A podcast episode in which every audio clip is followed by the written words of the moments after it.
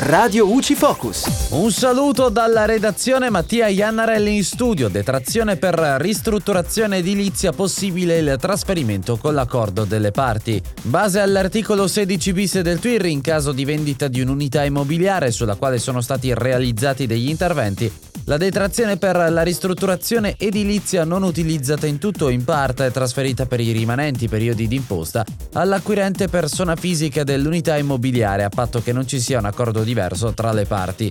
L'Agenzia delle Entrate sul punto ha anche precisato che il venditore può conservare il diritto a usufruire delle detrazioni non utilizzate se le parti contraenti formalizzano e sottoscrivono questa volontà in una scrittura privata autenticata dal notaio o d'altro pubblico ufficiale autorizzato. È importante che dalla scrittura privata risulti esplicito che l'accordo di lasciare al venditore il diritto a continuare a usufruire delle agevolazioni fiscali esisteva sin dalla data del rogito. E dalla redazione è tutto, al prossimo aggiornamento. Radio UCI